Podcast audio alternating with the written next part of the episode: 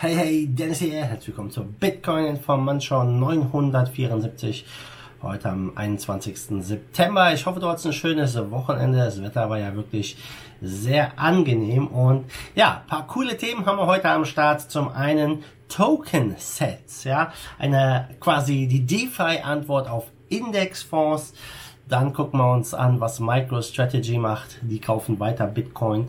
Der CEO ist wirklich äh, ja hier ein Bitcoin-Maximalist geworden. Und Bitflyer Europe, das Exchange, bietet jetzt eine PayPal-Integration. Krypto mit PayPal kaufen, sehr, sehr cool. Jo, starten wir zuerst mit dem Preis und ja, der Bitcoin knabbert an der 11.000 Dollar Marke. Aktuell stehen wir bei 10.944. Gestern war mal, ähm, gestern Morgen bei 10.989, ging mal auf 10.7 runter und jetzt ja, stehen wir kurz vor der 11. Ja, werden wir jetzt die 11 knacken und dann nach oben schießen. Es wird spannend.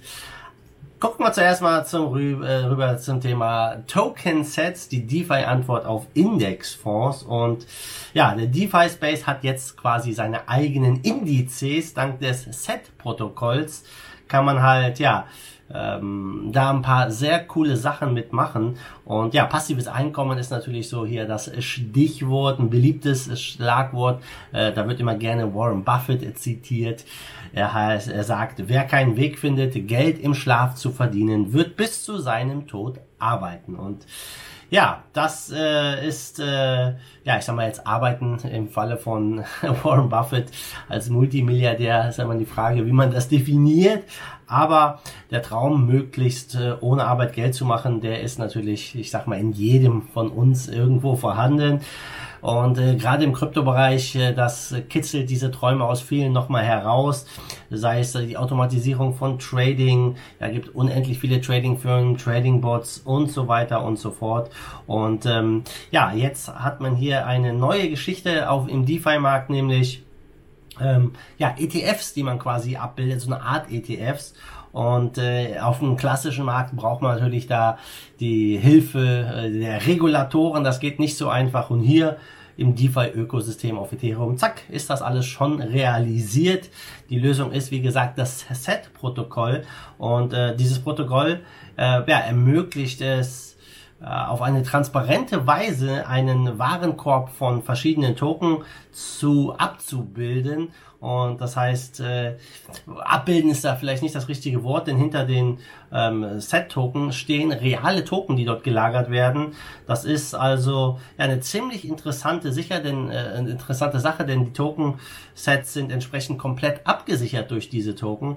Und äh, der äh, kürzlich lancierte DeFi Pulse Index DPI, der setzt sich beispielsweise aus, äh, ja, hier zehn äh, DeFi-Projekten zusammen. Ja? Also so eine Art Index-Token für DeFi-Projekte. Und die Zuordnung kann auch hier dynamisch erfolgen. Also man kann äh, zum Beispiel ein Rebalancing machen hier äh, durch verschiedene Assets, äh, die sich da ja nach bestimmten Metriken äh, verändern. Und ähm, das vereinfacht natürlich das Tracking, wenn man sich für diesen DeFi-Bereich und diese Token äh, interessiert. Statt die Kryptokurse von mehreren solcher Token zu verfolgen, reicht die Beobachtung einfach dieses Token-Sets, ähnlich wie wir das kennen von Aktienindizes, zum Beispiel in klassischen Märkten. Und natürlich kann man da auch ja, verschiedene andere Anwendungen noch drauf realisieren. Ähnlich wie im Fall von Libra oder beim Multicollateral DAI ja, lässt sich äh, über das Set-Protokoll zum Beispiel ein Stablecoin entwickeln, mit der verschiedene Assets gedeckt sind. Ja, also zum Beispiel ein Meta-Stablecoin könnte man machen, der aus verschiedenen Stablecoins besteht und so die Volatilität dieser senkt. Und auch Margin Trading wäre möglich, denn man könnte hier äh, ja, äh, verschiedene äh, Möglichkeiten kombinieren, Mischungen von Long- und Short-Positionen. Auch das ist ja im DeFi-Bereich schon möglich. Sehr, sehr interessant. Was man natürlich braucht, ist ein bisschen Ethereum. Man braucht ein Wallet, Metamask zum Beispiel im Browser und äh, ja, kann dann ähm, diese Token-Sets kaufen. Muss man sich mal ein bisschen mit befassen, mit Metamask, wenn man das nicht gemacht hat.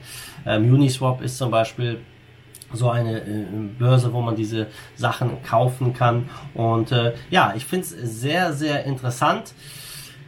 dass es sowas gibt. Ob das jetzt letztendlich eine gute äh, Anlage, ein gutes Investment ist, das ist natürlich eine andere Frage. Ich sage mal, der DeFi-Bereich, der ist voll von Hype. Viele Projekte kommen, viele Projekte werden auch wieder sterben. Also man muss sich genau fragen, lohnt es sich in so ein Token-Set zu investieren ähm, oder vielleicht doch lieber in einzelne Token. Aber wer damit spielen will, und sich das Ganze anguckt, mal ein bisschen Spielgeld in so ein Token-Set reinzutun. Ja, ich denke, ist auf jeden Fall eine spannende Geschichte, aber Leute, ihr wisst, der DeFi-Bereich, seid vorsichtig mit eurer Kohle, kann auch relativ schnell weg sein, aber nichtsdestotrotz ein bisschen zocken macht ja immer Spaß. Ja, kommen wir zum zweiten Thema, MicroStrategy. Ja, der CEO, der ist wirklich ja Bitcoin-Maximalist mittlerweile, vom Skeptiker, vom Kritiker zum Maximalisten in nur sieben Jahren. Ähm, die Primary Reserve Currency ist jetzt Bitcoin. Die haben ja schon mal jede Menge Bitcoin gekauft und zwar waren es, äh, äh wie viel waren es? 250 Millionen US-Dollar hatten sie gekauft und jetzt hatten sie nochmal 175 Millionen US-Dollar nachgelegt im Bitcoin. Also äh, der CEO ist ja kein großer Fan von Fiat. Der glaubt, das wird durch die Inflation entwertet und Bitcoin ist einfach ein sicherer Hafen. Ähm, und er sieht auch halt die Dominanz von Bitcoin sehr, sehr hoch. Er vergleicht Bitcoin jetzt nicht äh, im gesamten Kryptomarkt mit allen anderen Coins, was die Dominanz angeht, sondern er vergleicht das einfach nur mit anderen Stablecoins, die halt auch Proof of Work nutzen und äh, auch, ich sag mal, Geld sein wollen, so wie Bitcoin. Und da sieht ihr die Dominanz bei über 90 Prozent. Deswegen ist er auch all in bei Bitcoin. Und äh, ja, das, äh, diese Meinung teilen viele. Ja, die sagen, alles äh, außer Bitcoin ist ein Scam oder 95 Prozent äh, der Token sind nutzlos und Scams. Nur Bitcoin ist das Wahre. Und er sagt auch hier, Bitcoin scales just fine as a store of value, also Bitcoin skaliert äh, gut als ja, digitales Gold quasi als Wertaufbewahrungsmittel. Und das ist auf jeden Fall eine sehr, sehr interessante Aussage hier. Und äh, ich glaube, es wird immer mehr Nachahmer finden, vor allem jetzt im Zuge der Krise. Ja, wenn äh, die Inflation weiter zunimmt, kann ich mir gut vorstellen, dass ja hier jetzt nach diesem Beispiel einfach viele, viele andere Firmen auch da äh, diesem Beispiel von äh, MicroStrategy folgen, ihre Reserven in Bitcoin letztendlich wechseln. Und das könnte natürlich zu einem noch nie dagewesenen Run führen vom Bitcoin-Preis, ja, wenn die Inflation durch die Decke geht. Ja, sehr, sehr interessant. Ja, dann gehen wir mal rüber zum Exchange Bitflyer. Ich selber habe Bitflyer nie benutzt, aber die sind jetzt ganz vorne mit dabei, was die PayPal-Integration angeht. Das heißt, du kannst jetzt Krypto dort per PayPal kaufen. Millionen von europäischen PayPal-Nutzern haben jetzt hier die Möglichkeit, ja, über Bitflyer Europe einzuzahlen und sicher und schnell Kryptowährungen zu kaufen. Ja, die Integration ist ein weiterer Schritt hin zur Vision von Bitflyer, den Handel mit Kryptowährungen ja, sicherer und zugänglicher zu machen. Und ja, PayPal, ich sag mal, wer hat PayPal noch nicht benutzt? Das sind wahrscheinlich recht wenige. Ähm, und der, der COO von Bitflyer, Andy Bryant, er sagt auch, wir sind stolz darauf, dass unsere Nutzer auch mit ihren PayPal-Konten auf unserer Plattform Zahlung vornehmen können. Ähm, und ja, ziemlich, ziemlich cool. Ja, und der Kryptomarkt im Ganzen, auch wenn sich jetzt viel getan hat in den letzten Jahren, wir stecken immer noch in den Kinderschuhen. Ähm, für Neueinsteiger ist es immer noch relativ kompliziert, würde ich mal sagen. Und wenn man jetzt mal sich die Zahlen anguckt vom PayPal, etwa ein Drittel der europäischen E-Commerce-Zahlungen werden über PayPal abgewickelt. Das ist schon eine richtig große Hausnummer und deshalb finde ich es sehr spannend, sehr cool, dass man den Nutzern jetzt hier die Möglichkeit bietet, per PayPal einzuzahlen. Sehr, sehr nice. Äh, gerade wenn es bei Überweisungen äh, ist, ja, dann kann es schon mal äh, mehrere Werktage dauern, äh, bis, die, bis das Geld auf der Börse ist. Mit PayPal geht das alles instant. Ja, also sehr cooler Move. Ich bin mal gespannt, ob das jetzt zu einem äh, ja, weiteren, ich sag mal, Run führen wird von Leuten, die halt schnell in Krypto rein wollen. Die Frage ist halt, wie lange dauert auch die Verifizierung bei Bitflyer? Muss man sich vorher verifizieren, bevor man per PayPal einzahlen kann? Das weiß ich nicht. Aber ähm, Bitflyer ist auf jeden Fall keine kleine Börse und ja, auf jeden Fall ein positives Zeichen.